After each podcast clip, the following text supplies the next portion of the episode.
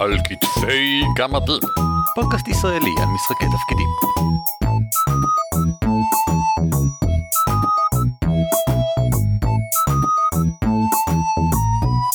שלום וברוכים הבאים לפרק ה-88 של על כתפי גמדים, פודקאסט ישראלי העוסק במשחקי תפקידים.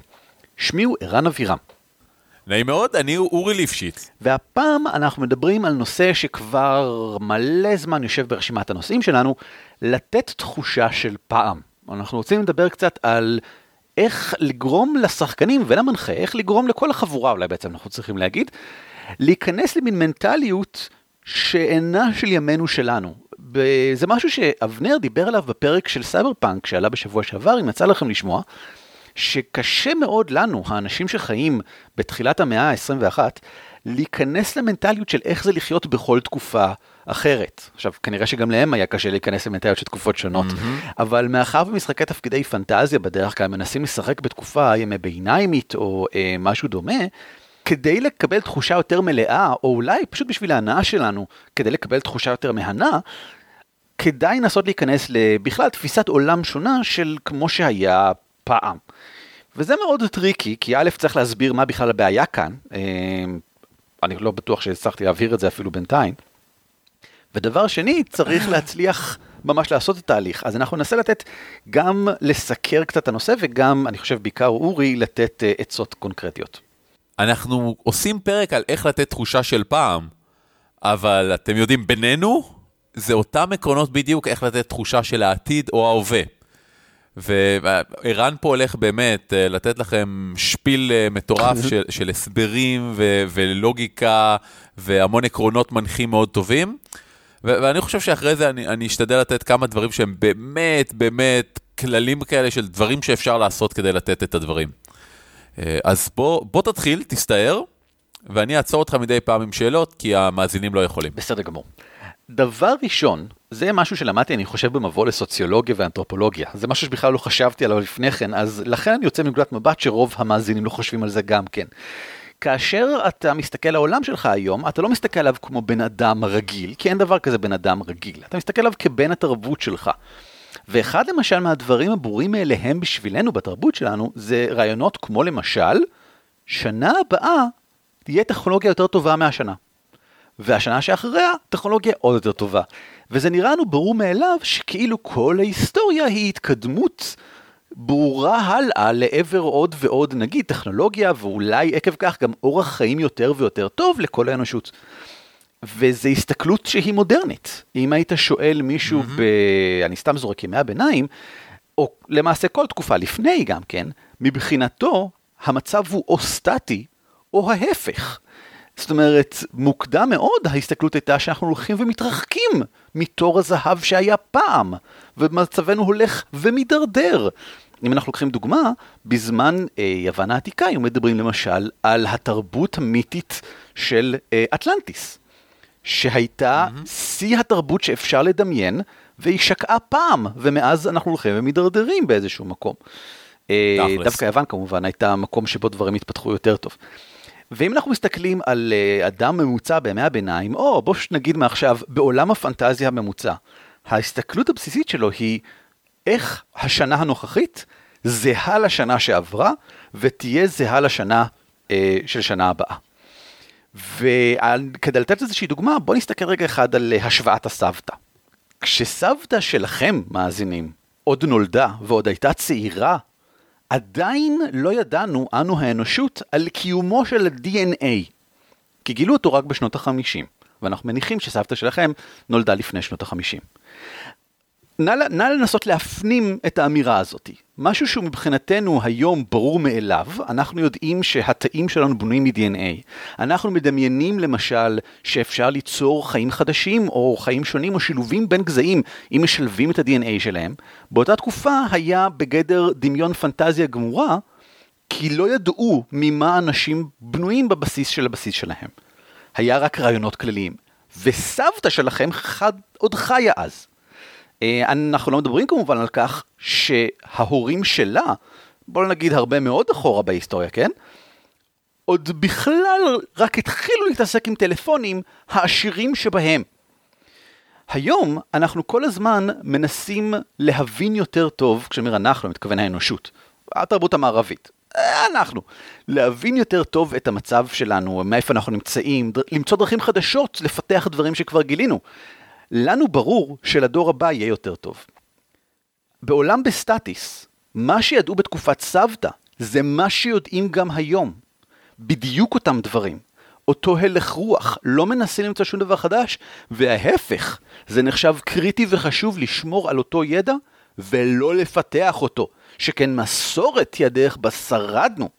וזו השאיפה שלנו, להמשיך באותו דבר, לא לשפר. שיפור זה רעיון פנומנלי, זה רעיון שאינו, שהוא אסור באיזשהו מקום.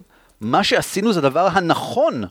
אבל אם נחשוב רגע גם על הדוגמה שנתת קודם, על איך יוון כל הזמן דיברו על uh, התרבות המיתית של אטלנטיס וכו', ושאפו איפשהו להשתפר בעקבות זה, זה כביכול עולם מאוד משתנה, אבל קפצו קדימה איזה מאה שנה, כשיוון כבר ירדה ורומא עלתה, והנה קורה משהו מדהים, שהרומאים והאימפריה הרומית מסתכלים אחורה ואומרים, יואו, יוון, שהייתה לפני מאה שנה, היו הכי סבבה בעולם, בואו נעשה בדיוק כמו יוון. זה סוג אחר לגמרי של סטטיס, אבל זה עדיין סטטיס.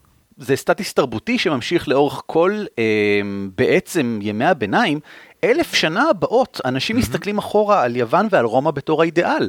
ואתה רואה, אה, אני עכשיו בלונדון נחשפתי לזה באופן מאוד בוטה כאן כשהלכתי לכל מיני מוזיאונים פה. הדבר העיקרי שאנשים ציירו ופיסלו במהלך אלף שנים היה דברים יוונים ורומים, אלים יוונים ורומים, כי הם נחשבו להכי שוס, זה, זה שיא התרבות. כבר היינו בו. עכשיו, יש כאן כמה דרכים לשמור על הסטטיס הזה, אה, בעולם המערכה שלכם, שאפשר להכניס, אני חושב, ברמה, שוב, או מנחה או שחקנים. אני, זה מאוד חשוב לנו להבהיר שזה לא משהו שהוא בהכרח חלק מיצירת עולם, זה משהו שאם המנחה מתעלם ממנו, שחקנים יכולים להכניס אותו בעצמם, גם כן באמצעות למשל תיאורים של הרקע של הדמות, או פשוט התייחסות יומיומית של הדמות לעולם סביבה. אה, וייתכן שהם יכולים לעשות את זה באופן הרבה יותר יעיל מהמנחה. לדוגמה, אה, עצם מניין השנים. לנו ברור ששנה הבאה היא 2015, הפרק הזה מוקלט ב-2014. אה, ושנה שעברה הייתה 2013, ויותר מזה, ברור לנו שבעוד 60 שנה נמשיך לספור באותו קצב. זאת אומרת, אף אחד לא מעלה בדעתו כרגע, אני חושב, שנגיד בעוד שלוש שנים, פתאום נגיד, לא, עכשיו אפס, מתחילים מעכשיו. מה זאת אומרת? יש דרך אחת לספור, ישנו קו זמן אחד, ישנה התקדמות אחת ויחידה של הזמן קדימה. לא, לא בהכרח. זה, זה המצב שלנו, אבל כמו שאמרנו, אה, בתקופות שונות דברים היו אחרת. לוח השנה הגרגוריאני שלנו נוצר רק בשנת, אם אני זוכר נכון, 1700 ומשהו. אה, ואם לא, אז 1500 ומשהו, בטח לא לפני. אנחנו ניתן כמובן קישור כדי לראות בדיוק איפה טעיתי ומתי בדיוק הוא נוצר, ללוח השנה הגרגוריאני. לפני כן ספרו אחרת וספרו בדרכים שונות. וגם היום דרך אגב סופרים בדרכים שונות, אבל אתם מאזינים בארץ בוודאי יודעים רק מעט על חשיבותם של לוח השנה המוסלמי, לוח השנה הסיני, שעמים שלמים, מיליוני אנשים משתמשים בהם. לא, לא צריך ללכת רחוק, גם, גם לנו יש, יש את הלוח שנה העברי שעדיין. עובדים לפיו, נכון. אה, חצי מהמדינה. וכל uh, uh, מסמך רשמי של המדינה שלנו, רשום עליו גם תאריך גרגוריאני וגם תאריך uh, עברי, והמון דברים נקבעים לפי התאריך העברי, כל החגים שלנו. זה נכון, וזה משהו שמעניין בפני עצמו. אבל הדבר שעליו אני רוצה לדבר הוא לוחות שנה שמתחלפים ומשתנים, לא רק עצם קיומם של כמה. בואו נגיד שעלה מלך חדש, אחרי אה, שושלת חדשה, והמלך אדוארד השלישי נהרג, וכל משפחת אדוארד השלישית נהרגה, והמלך, בואו נהיה יותר הוגנים, המלכה החדשה, ברונהילדה, אה, מנהיגה, רוצה להנהיג שלטון חדש לגמרי, וכדי לוודא שאף אחד לא מדבר יותר בכלל על האדוארדים, יש גם קו זמן חדש, לספירת ברומהילדה. מעכשיו אנחנו סופרים אה, מיום עלייתה של ברומהילדה לשלטון, ולמשך שלושת הדורות הבאים נמשיך לספור ככה, עד כדי כך שהנכד שלכם כבר לא זוכר בכלל שהיה אי פעם אדוארד. ואז כמובן יבוא איזשהו אה, מוצקיש, הלורד מוצקיש ישמיד את ברומהילדה ושוב פעם מאפסים את קו הזמן. ומבחינת האוכלוסייה, שלא רגילה לזה ביום יום, אבל רגילה לזה בקנה מידה הרחב, זהו דבר שהוא מוקבל ומובן. זאת אומרת, זה שלסבא שלי ספרו מתקופה מסוימת עד תקופה מסוימת, זה בסדר, וזה שאצלי סופרים אחרת זה בסדר, כי זה לא משנה. סבבה, אני רק רוצה אה, להגיד פה לכל האנשים שחושבים איך זה קשור אליי. אני התחלתי לראות סדרת אנימה חדשה שנקראת Legend of Galactic Heroes, שזה בגדול קרב בין, אה, בחלל בין האימפריה והפדרציה. נשמע מוכר, זה בסדר. וכל אחד מהם סופר שנים אחרת. בדיוק כמו שבמשחק שלכם, ממלכות יכולות לספור אחרת, זה השנה החמישית להקמת הגלק... האימפריה, וזו השנה ה-58 לקיום, להולדת הנסיך. למה זה מעניין? כי במשחק, ממש במשחק שלכם, איך שאתה קורא לשנה יכול להיות עילה לדו-קרב ממי שאתם מדברים עליו. זה הצהרה. אז אל תחשבו שכל הדברים האלה שאנחנו אומרים פה הם, הם באוויר, זה דברים שאמורים להשפיע ישירות על מה שהדמויות אומרות ואיך הן מסתכלות על העולם. אני חושב שגם כמנחה למשל, אם אתה אומר אחרי שהגיבורים חזרו, אחרי שהביסו את המבוך או וואטאבר, חזרו uh, לעיירה ומסתבר שיש מלך חדש, ומעכשיו אומרים להם השנה היא שנת uh, אחת לשלטונו של מלך כזה וכזה, וכבר מפסיקים לספור כמו פעם, וכולם מתייחסים לזה כמשהו שפשוט קורה, וצריך פשוט להתרגל לזה. הזילות בזמן, בעצם, אתה יודע, חשיבותו של זמן כאן, היא, הוא איום ונורא. אמ, וזה מבהיר את, את, את התפיסה של החברה כולה לגבי מה זה משנה. הדבר היחידי שמשנה זה שעכשיו אביב, באביב מתנהגים אחרת מכפי שמתנהגים בחורף, mm-hmm. זהו. באביב הבא נתנהג באותו אופן. זה לא האביב הבא, זה אותו אביב. השנה היא מעגל נצחי. אותו אביב חוזר שנה הבאה שוב פעם. גם המוסדות, כמו שכבר התחלנו פה, משתדלים לשמור על חשיבותה של המסורת ולדכא כל צורה של חריגה. דיברנו כבר על איך המלכים יכולים למשל לנסות לשמר כל אחד החשיב... את המסורת של עצמו, אבל ברמה המקומית, מועצת הכפר תהיה מאוד נגד כל רעיון לעשות איזשהו משהו אה, שאינו סטנדרטי, בין אם זה ללכת ולהרגיז את אה, שבט הגובלינים שאנחנו איתם ביחסים טובים כבר 30 שנה, ו-30 שנה זה מלא זמן בקנה המידה של אתה יודע, שנה, מה, מה, שני דורות אחורה זה הכי הרבה שאני יכול לחשוב עליו. 30 שנה זה מלא, כי זה דור וחצי. כמובן שאסור בשום אופן באיזושהי צורה להפריע לסטטוס קוו הזה. תראו כמה זמן, תראו כמה זמן הצלחנו להחזיק כמו שהוא כרגע. קשרי המשפחה הדוקים של הדמות נוטים להיות כובלים, לאלץ אותה, ואם לדמויות שלכם משפחה, כבר דיברנו בפרקים אחרים, כדאי מאוד שיהיו להם. לאלץ אותם אה, באמצעות אה, רגשי וכל מיני דרכים אחרות, אה, לרצות להישאר במצב הנוכחי, ולא לשנות אותו. מה אתה עכשיו צריך באמת אה, להיכנס לחובות, אה, לפתוח עסק חדש? זה ייפול עליי, זה ייפול על אימא שלך, אתה, הדוד שלך, השם, שמו הטוב ייהרס של הדוד שלך, שהוא כזה איש חשוב. אם אתה תלך לחקור את המקומות האסורים, אם יגידו לדוד הזה יש אחיין שחוקר את המקומות האסורים, הוא בטח מקולל. תראה איזה נזק אתה mm. עושה לנו. עד היום רואים את זה בחברות חברות ש, שמנסות לשמר את המסורת כמה שיותר. בחברה הדתית בארץ, למשל, אם אחד מהילדים חוזר ב, בשאלה, זה מוריד מהערך של כל המשפחה. כן, אה, או, או להפך. יש מקומות שבהם, אתה יודע, אם אה, בחברה חילונית, אם מישהו חוזר בתשובה, זה מוריד מהערך של המשפחה. אה, אה אבל אותו כן. דבר, אנחנו מנסים להראות כן. פה, פשוט החברה החילונית פחות נוטה לשמר... אה, מסורת. אה, מסורת, ולכן אני נותן את הדוגמה ההפוכה. אני חושב שיש להם מסורות, אבל פשוט אחרות, אנחנו קשה לנו יותר להגיד אותן. בדתי זה קל, כי אתה אומר, אה, יש לו מסורת, יש לו כיפה על הראש, אנחנו יודעים, זה סממן חיצוני של מסורת, שזה אגב גם משהו חשוב בעולם פנטזיה. אה, ואם כבר דיברנו על דתות, אם כבר דיברנו על דתות. דתות הן כמובן דרך מאוד חזקה כדי לשמר את המצב הקיים, ומספיק להגיד את המילה אינקוויזיציה, כדי להכניס לכולם לראש אה, את האופן האלים ביותר שבו הם מנסים אה, לשמר את המצב הקיים. אה, מבפנים, מבחוץ, מכל מקום. אה, באמת שיש מספיק דוגמאות היסטוריות מעניינות ומדהימות ונפלאות. אה, אני מפנה אתכם לוויקיפדיה כדי לקרוא על religion stagnation ועל כל מיני דברים שכאלה. אבל שימו לב שבעולם פנטזיה, זה לא רק האנשים בינם ובין עצמם, ייתכן שזה באמת רצונם הישיר של האלים שדברים יישארו כפי שהם עכשיו. מה אם האלה, בוא נגיד שגם ברונהילדה היא אלה עכשיו, בוא, האלה ברונהילדה רוצה שהמצב הנוכחי יישאר, זהו המצב האידיאלי בעיניה. מה שלא יהיה, כי הוא תואם לגישה שלה לגבי איך העולם צריך לראות, כי היא אלה של, לא יודע מה, ביובים גרועים, לא יודע מה, ומבחינתה המצב צריך להישאר כמו שהוא עכשיו.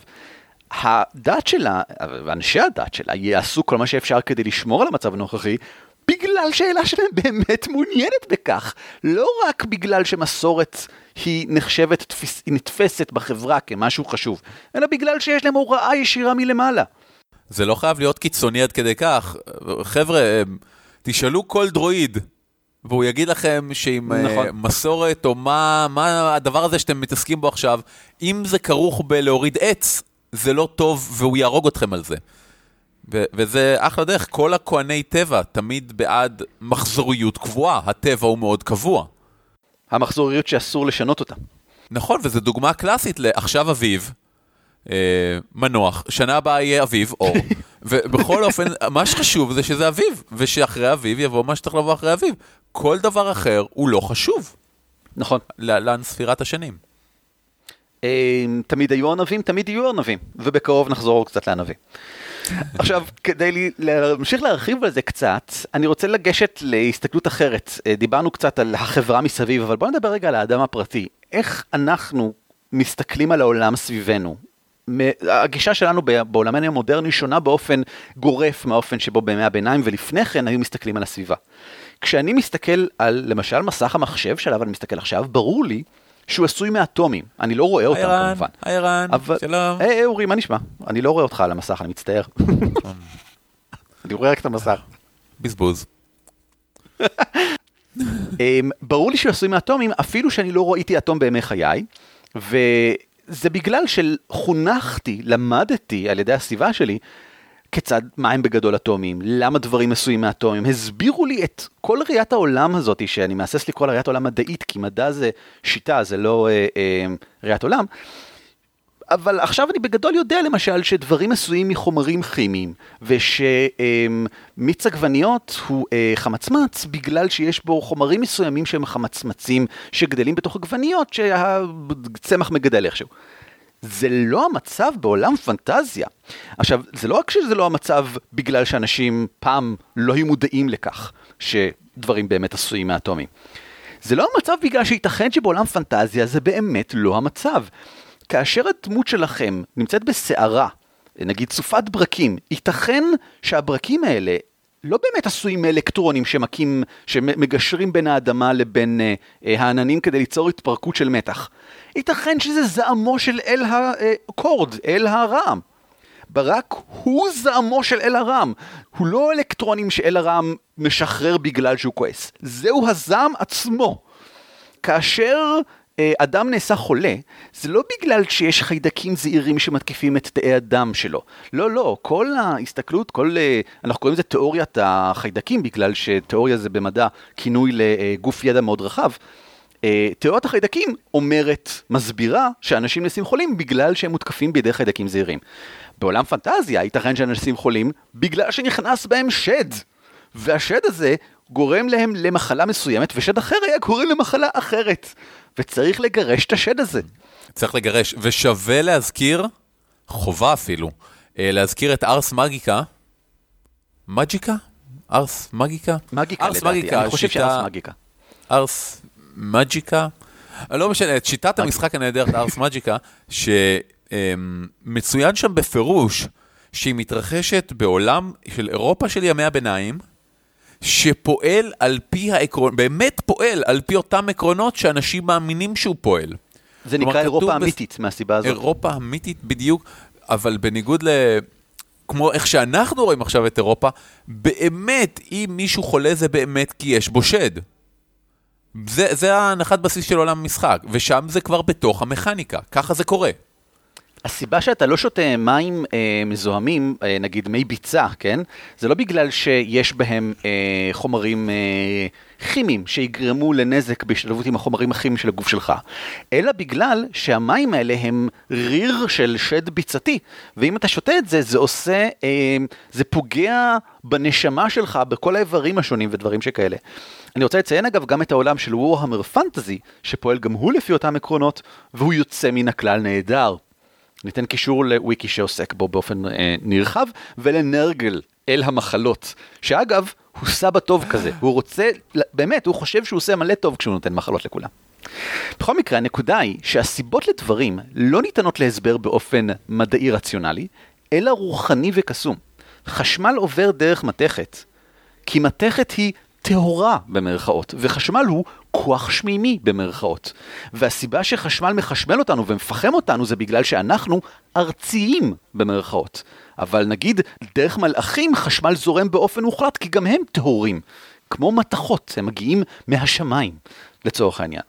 אה, צמחים מסוימים ומרק חם עוזרים לך להבריא לא בגלל שהם מחזקים את ההגנות של הגוף, אלא כי הנוכחות השדית ממקודם שונאת את הריח והטעם של התרכוחות האלה, ולהיות איש חכם, איש רפואות, זה לדעת איזה שד שונא איזה תבלין ספציפי, למשל. כדי להבין את העולם שמסביב צריך קודם כל להבין את המשמעויות הנסתרות שבטבע, וללמוד לעומק את סיפורי הדת. כי הם כולם נכונים. או, יותר מעניין, רק חלקם נכונים. וזה עוד נקודה מעניינת למשל, שוב פעם, אם אנחנו חוזרים קצת לקטע של אה, לוחות שנה שונים, וחוסר קביעות, זילות לעצם הרעיון שהכל אחיד וניתן למצוא הסבר אחיד לכל הדברים. ייתכן שהתשובות לכל הדברים האלה משתנות ממקום למקום. למשל, ייתכן שבמישור אחר, נגיד אה, מישור יסודות כלשהו, כן? שם ברקים אינם זעמו של קורד אל הרעם, כי קורד אל הרעם לא משפיע שם. הוא אה, משפיע רק על העולם, על העולם שלנו, על העולם החומרי. שם ברקים הם יסודני ברק שמשתעשעים ומכים בסביבתם. זה אותו דבר, זה ברקים, והם עושים את אותו כמות נזק ואת כל הדברים וכן הלאה. ההסבר המכניסטי במובן של מה הדבר שגורם לדברים לקרות, שונה פה ושם. אה, ציפורים עפות, בגלל שהאל קורלון אוהב את שירתן, והעניק להן את מתת המעוף. כדי שיהיו יותר קרובות אליו לשמיים. אבל עטלפי צללים עפים, כי כנפיהן השחורות מסוגלות לדאות על חשיכה. זה בכלל לא בגלל אווירודינמיקה, אין שום קשר, זה לא חשוב. אין קשר בין אווירודינמיקה. כן. יש את אחד הציטוטים החביבים עליי בעולם בהקשר הזה, שאומר אה, שמלאכים יכולים לעוף, כי הם לוקחים את עצמם בקלות. סבבה. והנקודה השלישית שאני רוצה לגעת בה, זה גישה לאינפורמציה. בעולם שלנו, ברור לנו שהכל ממופה, מוכר וידוע, ונמצא במרחק של קליק אחד באינטרנט. זאת אומרת, כשאתה מסתכל על מפת העולם, אתה יודע שזהו, זהו כל העולם. כשאנחנו מסתכלים על כדור הארץ, אנחנו יודעים שזהו כל כדור הארץ, כי צילמנו אותו מהחלל לפני בערך 60 שנה, לא הרבה מעבר לזה, כן?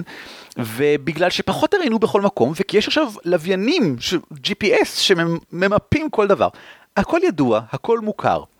והכל נגיש. בעולם פנטזיה, ההפך הוא הנכון.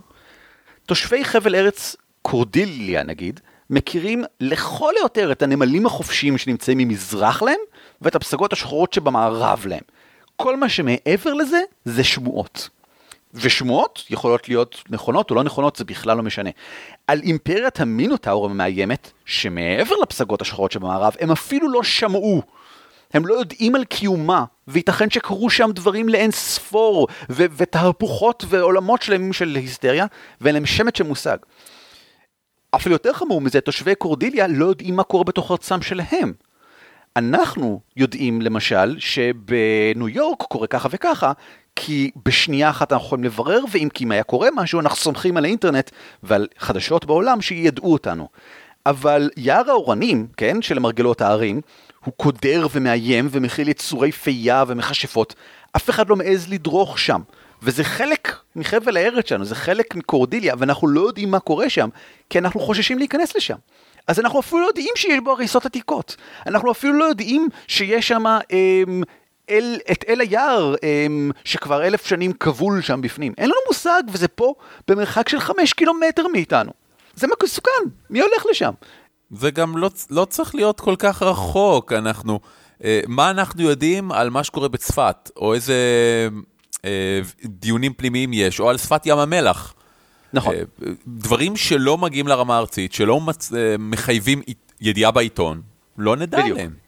אז תארו לעצמכם שהדברים היחידים שמיידעים, שמחייבים ידיעה שמגיע לכל מקום פחות או יותר, זה רק מה שפייטנים ונוודים נוסעים איתם מארץ אחרת, וזה בדרך כלל רק דברים כמו מלחמות שהתחילו או נגמרו, אסונות טבע שהיו, או אה, מלכים שעלו או ירדו.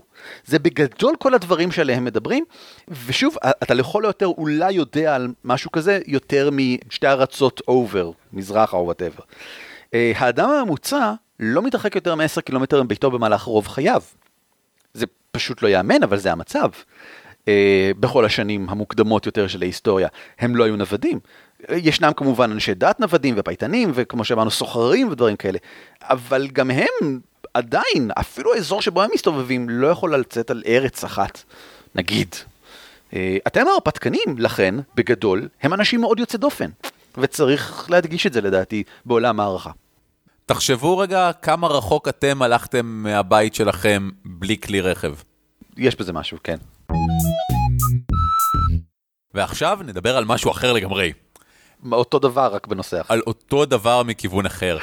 איך לתת את התחושה הזאת של, של פעם, של עתיק או של עתיד, בלי לעשות את זה ברור מאליו. בלי להגיד, אוקיי, חבר'ה, אנחנו בימי הביניים, אני מבקש שכולם אה, יהיו מאוד ימי ביניימיים, שיהיה ברור, כן? הבאתם מעדרים, לכולם יש מעדרים, קאש, יש לנו קאש, בוץ. אז דבר ראשון שלדעתי המנחה צריך לעשות, זה לקבוע מטאפיזיקה ברורה של העולם. וואו, זה, זה היה כאילו הנפצה בטירוף, אבל בשורה התחתונה זה באמת לקבוע איך דברים עובדים, זה כמו שאמרנו קודם, דברים Hmm. עובדים כמו שאנחנו מכירים אותם היום, חוקי הפיזיקה הם באמת מה שמשפיעים על דברים, או לחילופין זה באמת שדים ורוחות שמשפיעים על דברים. אם אני חולה, זה כי חיידקים גרמו לזה, או קסם רע, או שדים, או חוסר איזון של הנוזלים בגוף. אגב, כל אחד, הרבה מהדברים שאמרתי עכשיו, שמים אותנו בתקופת זמן נורא ברורה. אם יש חוסר איזון בין ארבעת הנוזלים בגוף, זה אני חושב, קוראים לזה בוויקיפדיה העברית. הליכות, זה נכון. אמ, הירוק, השחור, הצהוב ועוד אחד, אדום? לא זוכר. ניתן קישור לוויקיפדיה העברית. זה תפיסה אריסטוטלית. אמ, וזה אומר שזה מתקופת אריסטו, או אולי אפילו קודם מאפלטון, אבל זו תפיסה יוונית. אם אתם מכניסים את המטאפיזיקה הזאת לעולם שלכם, אתם כבר שמתם אותנו במוד עתיק. אגב, זה נורא יהיה מגניב לשחקן ש- שיש לו חוסר איזון בלכה הצהובה שלו, פתאום לחפש את זה בגוגל ולראות מה גרם לזה. יש לי שאלה, האם למ- למנחה כדאי להסביר לשחקנים את המטאפיזיקה, או שהוא קובע אותה בשבילו, כדי שיוכל לפרש דברים אחר כך, מבלי להגיד להם באופן ישיר? כל משחק שונה, לדעתי, זה חייב קודם כל להיות קביעה בשביל המנחה, בשביל להבין בכלל מה אפשרי מבין כל האפשרויות שהוא אומר. אמ, בעולם ימי ביניימי, בסדר? שהמטאפיזיקה שלנו מאוד ברורה, היא מטאפיזיקה של סטטיס, של אמ, טכנולוגיה לא מתקדמת, זה חלק מהדרך שהעולם מתנהל. כן. אנחנו לא נאפשר, גם לא בשביל קידום עלילה או בשביל עניין, התקדמות טכנולוגית. זה, זה מאפשר מאוד למנחה להבין איך העולם עובד. עכשיו, זה היה למנחה. מעכשיו אני מדבר על דברים שיכולים לעבוד למנחה ולשחקנים כדי לתת את האווירה וההרגשה של דברים. החל מדברים מאוד ברורים, כמו להשתמש במילים התואמות לתקופה. ביטויים מודרניים או ביטויים ארכאיים. אה, שימו לב, כבר לפנות למישהו, אה, תודה אדוני, לבין, אה, מר ג'ונסון, תודה רבה, לבין, הו, כבודך, תודה רבה. נותן לנו הרגשה מאוד מאוד שונה של תקופות. אה, משחק שמתנהל בלונדון הוויקטוריאנית, בלי כל הביטויים והגינונים המקובלים, לא ירגיש כמו לונדון הוויקטוריאנית. כנ"ל לגבי ימי הביניים. ימי הביניים, אתה מדבר להציל אחרת לגמרי. אתה מתאר דברים אחרת לגמרי. כללי נימוס, דבר מאוד שונה בין תקופות ומאוד חשוב. ונכנס בשימוש במילים. אני תמיד אה, ממליץ למצוא כמה מילים שמרגישות בתקופה. אה, אדוני, אלופי, אה, בהן צדקי. דברים ש, שמאוד ממקמים אותך איפשהו. בשם האל. אה, דברים שבעברית אולי יש להם משמעויות אה, הרבה יותר אה, מודרניות, הרבה יותר, סליחה, אה, ממוקדות לאורך הזמן. דבר נוסף שיכול לעשות אווירה, הפרופים, עזרי השחקן. אם אנחנו אפילו כותבים אה, מגילה שהדמות שלנו כתבה, כרוז כנגד הכנסייה. זה, אתה מצחקק כי שנינו חושבים על אותו מקום, על כן. באמת אה, שחקן ששיחק איתנו בעבר ו, וכתב כרוז כנגד הכנסייה. נכון. לקחת את זה ולהדפיס את זה על נייר בצורת מגילה, נראה אחרת לגמרי מאשר לקחת את זה ולהדפיס את זה על נייר רגיל. אם השחקנים מוצאים תקשורת בין שני אצילים שזממו להרוג את המלך. אם זה אצילים ימי ביניימים, זה צריך להיות אה, מכתב שמגולגל למגילה. אם זה בין שני אצילים באימפריה הגלקטית, זה צריך להיות אה, מודפס כמו קשר באימייל. תכתובת אימייל. זה מאוד משנה את האווירה ברגע שרואים את זה, וזה לא הרבה עבודה. זה בעיקר לבחור אה, אחד משני סגנונות בוורד, ופשוט להקפיד כל הזמן להשתמש באותו סגנון. אה, תחשבו על זה רגע, תמיד, כל פעם שאנחנו מכינים מפה, ברמה הפושטית הזאת, מה אנחנו עושים איתה? טובלים אותה קצת בקפה כזה, ואז אתה מקבל את הכתמים של דבר ישן, שנראה עתיק. זה כבר מכניס לאווירה. זה דברים מאוד קטנים שאנחנו יכולים לעשות, שמשנים את האווירה בשולחן. אני מדגיש שוב, אתה, כן, אתה, שחקן, אני מדבר אליך, לא רק למנחים. סקופ מחשבתי. ערן, אתה דיברת על זה הרבה, אני תמיד מסתכל על זה בקנה מידה. אמ, ככל שחוזרים יותר אחורה בזמן, אתה חושב יותר בקטן. גיאוגרפית כאילו. גיאוגרפית ו- וחברתית. זהו, אמ, חברתית, נכון. אם, אם פעם זה היה, אוקיי, זה, זה אני והמש, ו, ואשתי, זה אני והמשפחה שלי, זה, זה היחידה הבסיסית. ואז אנחנו מתקדמים טיפה ויש את, uh, אתה יודע, יש את השבט. ואז אנחנו מתקדמים עוד טיפה ויש את הכפר. והכפר פתאום, אתה יודע, החלום חייו של העיקר הקטן זה להצליח להיות ראש הכפר. כן, משהו כזה. זה, זה לא הולך מעל זה. אתה אין מעל זה, מה, מה אתה יכול להיות מעל ראש הכפר? This is... The... אתה מתקדם עוד קצת, אתה חושב על מדינה פתאום. כי, כי המדינה נהייתה יותר קטנה, אתה, אתה יודע מה קורה בקצוות שונים של המדינה. אמ, אנחנו שוב, אנחנו מדברים עכשיו על אה, יוון, רומא, על התקופות האלה ש, שיש כבר שליחים ויש שלטון מרכזי. ואתם מתקדמים עוד קצת ויש ממלכה של כמה מדינות, שיש את האימפריה הרומית פתאום, ואתה פתאום, העיקר הזה יכול לחלום בלילה שהוא לא ראש הכפר, ושהוא לא מלך המדינה, אלא קיסר הקיסרות. אז זהו, שזה אני רוצה לציין באמת, הרעיון של מוביליות חברתית, יום אחד אני אוכל להיות מישהו שהוא במעמד חברתי אחר, הוא גם כן רעיון די חדש יחסית. Uh-huh. אבל אתם בדרך כלל משחקים הרפתקנים. זאת אומרת, אתם משחקים את אלה שכן חולמים וכן רוצים מוביליות חברתית. אה, אז אני בהחלט חושב שזה יכול להתאים, אתה יודע, לעיקר שרוצה להיות קיסר. אבל זה ממש לא מתאר 99% מהאנשים שחיו בתקופות האלה. תרים יד, מאזין או מאזינה יקרים, אם אי פעם נכנסתם, פגשתם דבש חביב, ששאל, תגידו, מה, מה אתם עושים בכלל? למה להיות הרפתקן? מה? למה? מה, מה, מה אתם משוגעים? לכו, קחו לכם שדה, תתחילו לחרוש אותו, תתחתנו עם מישהי, תתחילו להוליד ילדים, תהיו בני אדם! או אלפים, או גמדים. תחזרו לשדה של אבא עוד יותר, אתם לא הולכים לשדה חדש, כן. אתם חוזרים לשדה של אבא. וואי, לגמרי. אני, אני חייב לאמץ את זה בתור משפט של דמות. אה, אני חוזר לשדה של אבא. כן. אם מדברים על סקופס אה, במובנים חברתיים באמת, היום למשל אנחנו אה, מתאספים בקבוצות לפי תחביבים, אפשר להגיד, או עיסוקים מקצועיים. למשל, אנחנו כולנו, אתם ו- ו- ואורי ואני, נקרא לזה קהילת שחקני התפקידים. זה לא לגמרי נכון, אבל אנחנו מדברים אחד עם השני, הרבה מאיתנו באינטרנט, בקבוצות uh, פייסבוק, בדרך התגובות של המייל הזה. אנחנו יוצרים בינינו איזושהי רשת של אנשים, שהדבר שמאחד אותנו זה שאנחנו אוהבים משחקי תפקידים, ומדברים עברית, דרך אגב, זה עוד דבר. באותה תקופה, לתחביבים לא היה שום חשיבות, אלא אם כן אתה ממש עשיר. מה שהיה חשוב זה איפה אתה גר, רק מיקום גיאוגרפי, כי, כי לא היית הולך לשום מקום אחר, ולא היה לך מידע כדי להתעסק עם אף אחד אחר, ולכן באמת משחקים יותר מודרניים, ואני מניח שב... אתה יודע, משחקים שעוד יותר בעתיד הרחוק, מדע בדיוני כזה, שם אפשר ללכת עוד יותר רחוק והתעלם עוד יותר מהגבלות גיאוגרפיות, או בין גזעיות בכלל. אתה יודע, תמנון ותמנון מרומם עם בינה מלאה. ואיש חתול, שניהם ביחד יכולים להיות חלק מאותה קבוצה פוליטית שפועלת לכיוון דברים כאלה ואחרים. ואגב, אתה רואה את זה למשל במרוץ צללים, שם הרעיון של policlub, קבוצות פוליטיות, אם כבר חוזרים mm-hmm. קצת לסייבר פאנק, הוא איפשהו יותר חזק ממדינות, ובטח ובטח יותר חזק ממיקום גיאוגרפי. זה נכון לגמרי, אין לי שום דבר לומר שיעשה את זה פחות נכון, אבל יש לי עוד דברים להגיד. והראשון ביניהם הוא דימויים. רוב מה שאנחנו עושים מסביב לשולחן המשחק הוא לתאר דברים. ו- ואני גם חוטא פה הרבה, ו- ו- ואני משתדל מאוד שלא לעשות את זה. תשתמשו בדימויים עקביים לתקופה. אני כמנחה יכול, וקרה לי לא מזמן, ומאוד כעסתי על עצמי. היה קרב, זה עולם פנטזיה קלאסי, ואמרתי, כן, הוא מסתער עליך ממש כמו קטר דוהר לעברך. Mm. וזה לא התיאור הנכון. זה, אני גרם, אני כאילו אמרתי לשחקן, תחשוב על קטר ותתרגם את זה בראש למשהו שהדמות שלך תבין.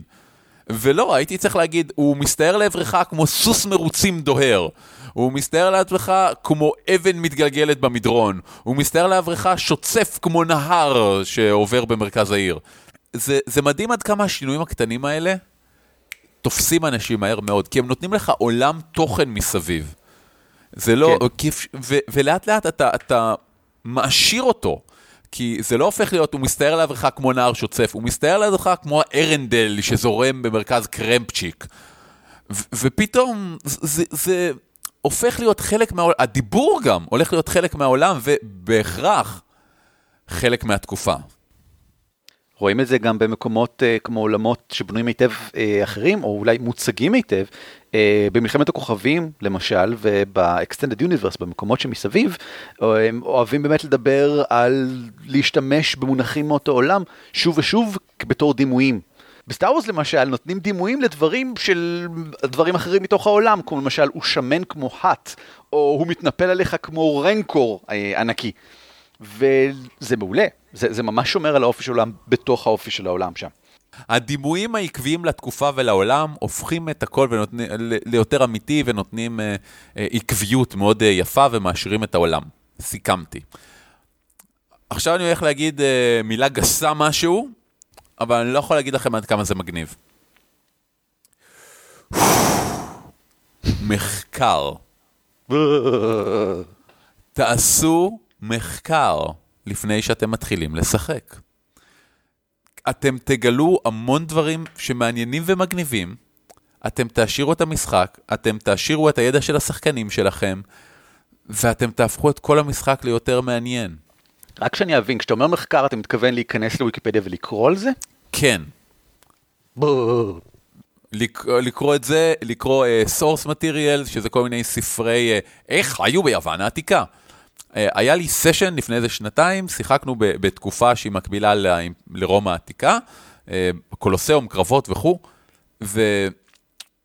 והשתמשנו בססטרצים, כי זה היה המטבע האמיתי שהשתמשו בו באותו, באותה תקופה. זה וכש- מ... אה, זה, זה מאסטריקס. כן, כן, כי אסטריקס, באמת, זה היה המטבע באותה תקופה. מגניב. וכששכחנו משהו, נכנסנו לגוגל. זה היה מטורף, אתם מבינים שהיה שלב מסוים שרצינו לקנות סוס, והמנחה לא ידע כמה עולה סוס, אבל נכנסנו לגוגל וחיפשנו כמה ססטרצים עולה סוס. וקיבלנו תשובה. וזה העשיר את העולם נורא. וזה גם מעשיר את הידע הכללי שלך. אני בניתי דמות לפני uh, יומיים, עם שחקנית חדשה. חדשה בכלל בעולם, סשן ראשון שלה אי פעם, ויש לה ארנב. וכ... ופתאום שאלתי, כי, כי חלק מיצירת דמות זה שהמנחה שואל שאלות כדי לגרום לה, לשחקנים לחשוב על דברים. שאלתי כמה זמן הארנב אצלך? והיא אמרה, אה, לא יודעת, עשר שנים? חמש עשרה שנה? ואתם יודעים, בדקתי, ואמרתי, תשמעי, ארנבים בדרך כלל מתים אחרי 12 שנה. וזה פתאום שינה את ה timeline של כל הדמות שלה. כי זה מגניב, כי זה דברים אמיתיים. קסם שמאפשר לך לגלות מה זה הצפון האמיתי. שחקן אמר לי את זה, בעולם סטאר וורסי, דמוי סטאר וורסי, והייתי בהלם. הייתי בהלם מטורף, כי אמרתי, מה זאת אומרת צפון אמיתי? יש לך לחש מצפן, כן? אתה משתמש בפורס כדי לגלות איפה הצפון. הוא אומר, לא, צפון כל אחד יכול לדעת. אני מדבר על צפון אמיתי. ולקח לי שעה עד שהוא הצליח לשכנע אותי שהוא לא צוחק עליי. אפרנטלי יש צפון ויש צפון אמיתי. צפון זה הצפון המגנטי, זה מה שהמצפן מצביע, ויש צפון אמיתי שזה איפה שהקו הזה שכדור הארץ מסתובב סביבו. I am not making this shit up, חבר'ה. האמת שדווקא את זה ידעתי, אני חושב שיש אפילו אה, צפון שלישי, אבל אני לא זוכר מה הוא יש. עוד צפונים, כן. הקטע המופרך באמת, שהוא באמת הפיל אותי, זה שצפון מגנטי זז כל הזמן. כן, הקטע כן, הזה לא- לא שמצפן אותם מצביע צפונים, כן. צפונה? לא, לא. מצפן מצביע למה שכרגע הוא הצפון המגנטי. אבל שוב, זה דברים שהם מדהימים, כי להגיד משהו כמו צפון אמיתי, אוטומטית שם את המשחק שלך אחרי 1500 לספירה. ולהגיד רק צפון אחד, שם אותך קודם. או, או להיות אדם ממש בור בתקופה שלנו, כמוני. זה לדוגמה דברים שמחקר יכולים להעשיר ולתת את, ה, ניחוח של התקופה באופן מדהים. והוא גם מוביל אותך הרבה פעמים לשלב הבא שאני רוצה לדבר עליו, שהוא לציין תגליות חשובות שמתאימות לתקופה. אם אתם הולכים ונכנסים, אה, לא יודע, לבניין הדוכס בקרניקופיה, הוא מזמין אתכם לארוחת ערב, והוא מדבר איתכם על איזה יופי הטלסקופ, נכון? אני יכול לראות עכשיו דברים מקילומטרים. תראו, יש לי פה את אחד מהשלושה הבודדים שנוצרו אי פעם. תחשבו איזה מגניב זה. אני חושב שזה יותר מזה, זה יותר מהשלושה היחידים שנוצרו אי פעם, זה אחד מהשלושה היחידים שתומאסיוס יצר, כי אף אחד אחר לא עושה טלסקופים, תומאסיוס עושה. ואגב, אחרי שתומאסיוס ימות, אף אחד לא יודע איך לעשות אותם שוב פעם, כן? מידע לא נשמר. מידע לא נשמר, נכון. אבל זה דוגמה יפהפייה, כי הטלסקופ הראשון, הראשון שאני זוכר היה משהו ב-1600 כזה, אה, שהמציאו אותו. אה, ואם בכלל אתם משחקים בעולם אה, שלנו, בהיסטוריה של העולם שלנו, אתם יכולים לדחוף פנימה את גלילאו. ופתאום, בום, יש לכם דברים ממש מדהימים בעולם ועומק. אבל גם אם לא, זה לא משנה. אתם יכולים לשחק בתקופת העשר לספירה, ולדבר על ההתפתחות של העגלה עם חמש גלגלים. שיש עוד אחד באמצע וזה יציב הרבה יותר, ואפשר להעביר סחורות אה, נוזליות הרבה יותר בזה. בקלות. מה, זה נגד כל מה שאל ארבעת הגלגלים רוצה. אהה, מלחמת קודש. מלחמת קודש. סליחה. דבש מהעתיד לעומת זאת, יכול לדבר איתכם על הפרוטוגלידה החדשה שממירה תאי שומן בגוף ליוגורט פרוביוטי. כי הוא משתמש בטכנובאבל. ככה יודעים שהוא מהעתיד. מהרגע שהוא אמר את המשפט הזה, אה, אתם חייבים לעשות את הפרוטוגלידה החדשה, היא ממירה תאי שומן ליוגורט פרוביוטי, וזה בטעם וניל. ברור לכם שזה לא יכול לקרות לפני 2,000-2,500, ונקווה שאף פעם לא. וכבר, רק, רק מעצם העובדה שציינתם משהו שקרה בעולם, מיקמתם את העולם, את השיח, את התיאור, את ההרגשה, בתוך זמן קונקרטי. בתוך אווירה קונקרטית. אני רוצה לעבור שוב על הדברים שאמרתי ממש בקצרה, ואם אתם מקשיבים עכשיו, פשוט תבחרו אחד מהם, תוך כדי זה שאתם מקשיבים, ותיישמו את זה לגבי הדמות שלכם. אחד, תשתמשו במילה שתואמת לתקופה. מילים ארכאיות או מודרניות, איזשהו ביטוי אה, אישי הטוב, אדוני, אה, כבודו, חי שפמי. אה, שתיים, כללי נימוס. שימו לב מה המעמד של הדמות שלכם, מה המעמד של דמויות אחרות, ותפנימו. או תתייחסו הרבה יותר בכבוד לאצילים, או הרבה פחות בכבוד לאצילים, כי אתם רוצים להביא את המהפכה. שלוש, פרופים ועזרי שחקן. אם אתם כותבים משהו, זה לא הרבה השקעה, זה לא הרבה השקעה לעשות קליק ימני, אפילו לא קליק ימני, לעלות לסרגל למעלה בוורד ולבחור סטייל אחר. זה דקה שעושה המון הבדל. תנסו לחשוב מה הסקופ שהדמות שלכם חושבת בו? האם היא כל הזמן חושבת על הקבוצה? האם כל הזמן חושבת על העיר? האם כל הזמן חושבת על ההרפתקה הזאת, או על היעד שיש לה בהמשך? תיקחו דימוי אחד או שתיים שעקביים לתקופה, אה, כמו סוס דוהר, אה, מהיר כמו קנו, אה, כמו פיירבול, אפילו זה, זה דברים נהדרים. בואנה, ראית איך הוא התפוצץ עליו? כמו פיירבול באמצע המסעדה, הוא נתן לו סטירה. כדור אש. ומחקר, תעשו מחקר, תאמינו לי, אתם תגלו דברים מדהימים. אם אין לכם שום רעיון למחקר, קחו פריט אחד שיש לדמות שלכם, שקיים במציאות, ותקראו את הערך שלו בוויקיפדיה. אני יכול לתת לכם אין ספור דוגמאות לפעמים שעשיתי את זה ושינה לחלוטין המשחק שלי. Uh, במשחק שלנו, ערן, בתפוז הסגול, אני כתבתי סיפור קצר על איך הדמות שלי, שהייתה גנב פרא, מאזין לדמות ש... של אביו, אה, טרובדורית, אה, מנגנת בכינור. וקראתי על איך בנוי כינור, וזה עשה את כל ההבדל מבחינת כל המינוחים שהשתמשתי בהם כל פעם שדיברתי על מוזיקה. זה גרם למוזיקה להיות חלק מהמערכה מבחינתי, זה הפך לי את ההרפתקה ליותר אמיתית. אם אתם באמת בבעיה, קחו אפילו פריט לבוש. אתם יודעים כמה מילים שונות בעברית יש לצורך העניין בד או שריון שמכסה את היד בימי הביניים? אתה יודע, ערן? לא. אף אחד לא יודע. יש המון! אני, אני מכיר שבע. אה, ו vambrace, membrane, glove, אה, gauntlet אה, וכו', וכל אחד מאלה שונה מאחרים. לפחות במשהו אחד חשוב, או לפחות במשהו שהיה חשוב בימי הביניים. כן. וכל נכון. מה שאתם צריכים לעשות זה להחליט איזה מהם יש לכם ולמה. ומהרגע שיש לכם למה, הסיבה קשורה לתקופה שאתם חיים בה. והפכתם את הדמות שלכם לבעלת אופי. ואם בלעתי מילים בכל הכמה דקות האחרונות שדיברתי בהמון התלהבות, זה כי אני לאורך כל ההקלטה הזאת שותה שעיקר פסיפלורה. סבבה. אני רק רוצה להגיד אה, נקודה אחרונה אחת, לפני שאנחנו עוברים לחדשות ועדכונים. הרבה מהדברים עליהם דיברתי עכשיו לקוחים מכתבה שכתבתי אה, לפאה 21, מה שהיה מגזין התוכן של מבחרים ודרקונים 4, אה, כתבה בשם עולם קסום באמת. אנחנו ניתן קישור לארכיון של הפאה 21 באתר שלי, בטקטיקה, למי שאולי רוצה לקרוא את הכתבה המלאה, אם כי לא הרבה יותר ארוכה מהדברים שציינתי, אם כי זה פשוט אותו דבר בגדול בטקסט. אה, ועוד כתבות אחרות כמובן מאותו כיוון. חדשות ועדכונים. אין לנו הרבה מאוד מה לעדכן, זה לא קרה הרבה מאוד השבוע שלא דיברנו עליו כבר בפייסבוק או בגוגל פלוס או בטוויטר שלנו בכל מקרה, ואין שום דבר מהדברים האלה שאני רואה לנכון להדגיש עכשיו, מלבד אחד. התחלנו לעשות הרצה ניסיונית של, אה, אנחנו קוראים לזה כרגע הכרוז, הניוזלטר הלא דו-שבועי, ההפך מדו-שבועי, פעם בשבועיים.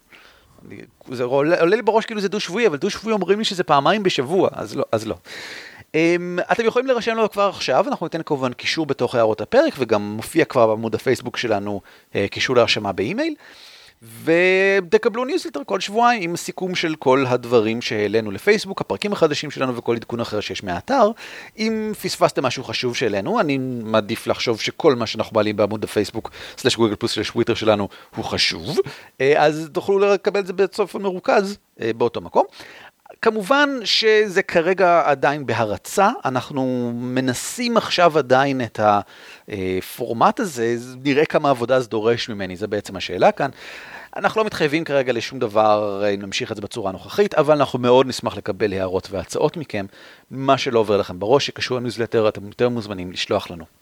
דגש שקשור לניוזלטר. כן. מעבר לכך אנחנו מתקדמים גם בכל שאר הדברים, למעשה ברוב שאר הדברים האלה, התחייבנו. אנחנו נעדכן, אני חושב, בעוד כמה שבועות, כשיהיו דברים יותר מוצקים באמת להגיד. זהו. רציתי להגיד לך שני דברים. אנחנו מתקדמים לקראת משתי הגמדים השני, העבודה מתנהלת במרץ. יש עוד מקום אחד פתוח להריץ, אני מאוד אשמח אם uh, יהיה מנחה חדש ומלהיב. כן, כבר התחלנו להעביר תמורות לאנשים שמגיעות להם תמורות. ראוי לציין שהקוביות בדרכן לארץ, uh, וכל אחד ואחד מהאנשים שהשקיע בקמפיין המימון מגיעה לו קובייה. אם נוכל לתפוס אתכם במשתי הגמדים זה יהיה מעולה, שם גם תוכלו לאסוף מאורי את כל שאר הדברים הפיזיים שאולי מגיעים לכם, כמו הסיכות שלכם, או בעצם כל דבר אחר, יש עוד כל מיני דברים פיזיים שאנחנו מחלקים, ואם לא, אז אנחנו כבר ניצור איתכם קשר, ואם אתם מרגישים שלא יצרנו איתכם, צרו איתנו קשר, תציקו לנו, ותוודאו שאנחנו באמת מספקים לכם את הדברים שאמורים להגיע אליכם באופן פיזי. כמובן שהדברים הפיזיים יותר טריקי להעביר מהדברים הלא פיזיים. ואני מקווה שכולם, למשל, שכל אחד מכם ששילם על ונור כבר קיבל את הוונור שלו, mm-hmm. וזהו. עם ונור סיימנו, עם רוב הדברים הדיגיטליים סיימנו, הדברים הטריקים יותר הם, כמו שאמרנו, הדברים הפיזיים והלוגיסטיים, כמו לארגן משחקים, אבל זה מתקדם. שוואיה שוואיה, כמו שאומר הגמד שלי. טוב, אני הולך לשחק את זמלופי עכשיו, אני צריך להרביץ מלא.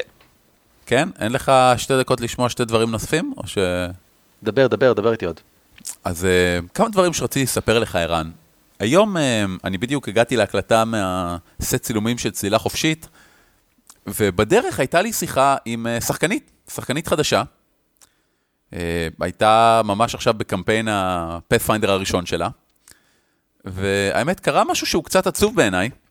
תוך כדי שיחה, היא אמרה, טוב, יש כמה דברים שמפריעים לי, וידעתי כבר להגיד בדיוק מה הם, לפני שהיא אמרה. על המורכבות של חלק מהחוקים, על הקרב שהוא החלק הכי איטי במהלך כל הסשן, על העובדה שהשיטה מאוד מקשה על, על נרטיביות, כי היא שיטה מאוד טקטית. היה לי קצת קשה עם זה, אני חייב להגיד. אוקיי, אז בוא נשאל את זה ככה, אז מה עשית כדי לעזור לה? אה, כלום?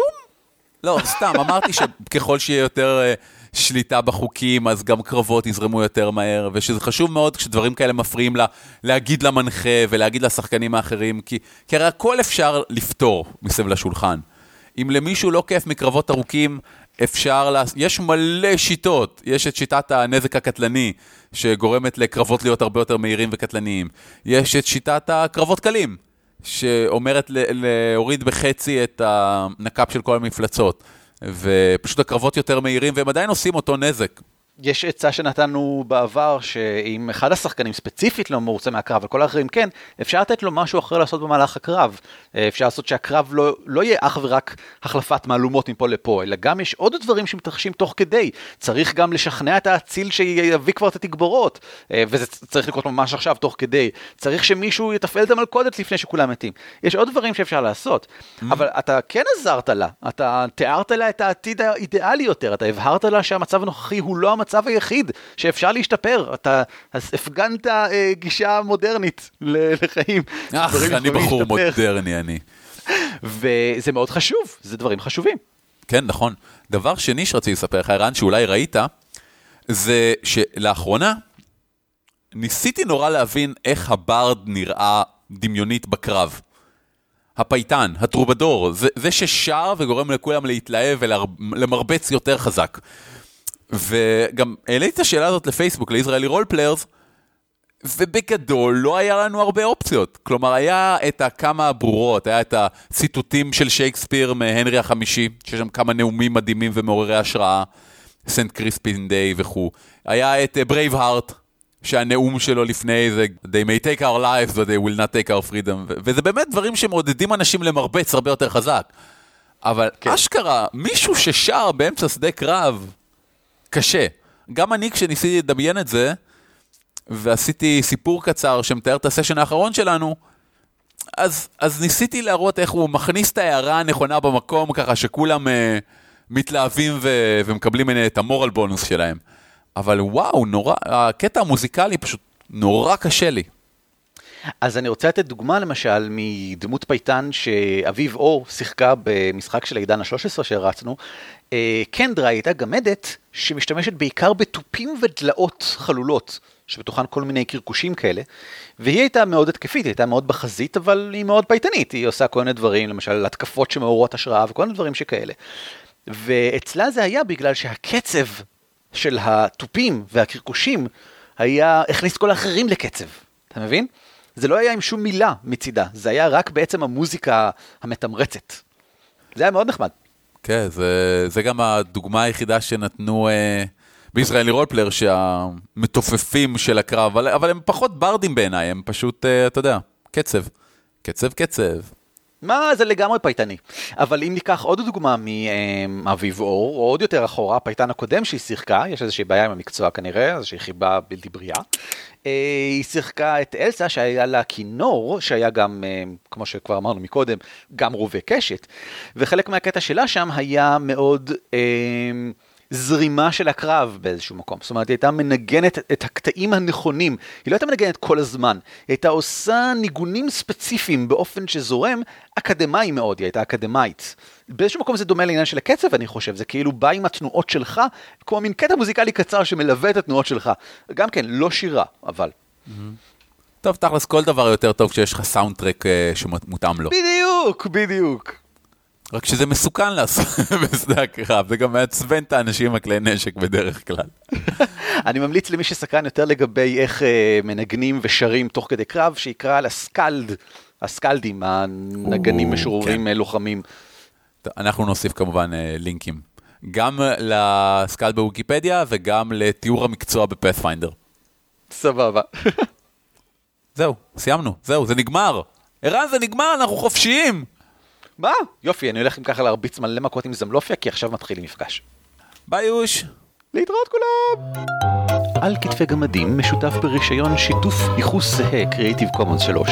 המייל שלנו הוא גמדים את roleplay.co.il והאתר שלנו בדוורבס.org.il. ניתן למצוא אותנו גם בטוויטר, פייסבוק וגוגל פלוס.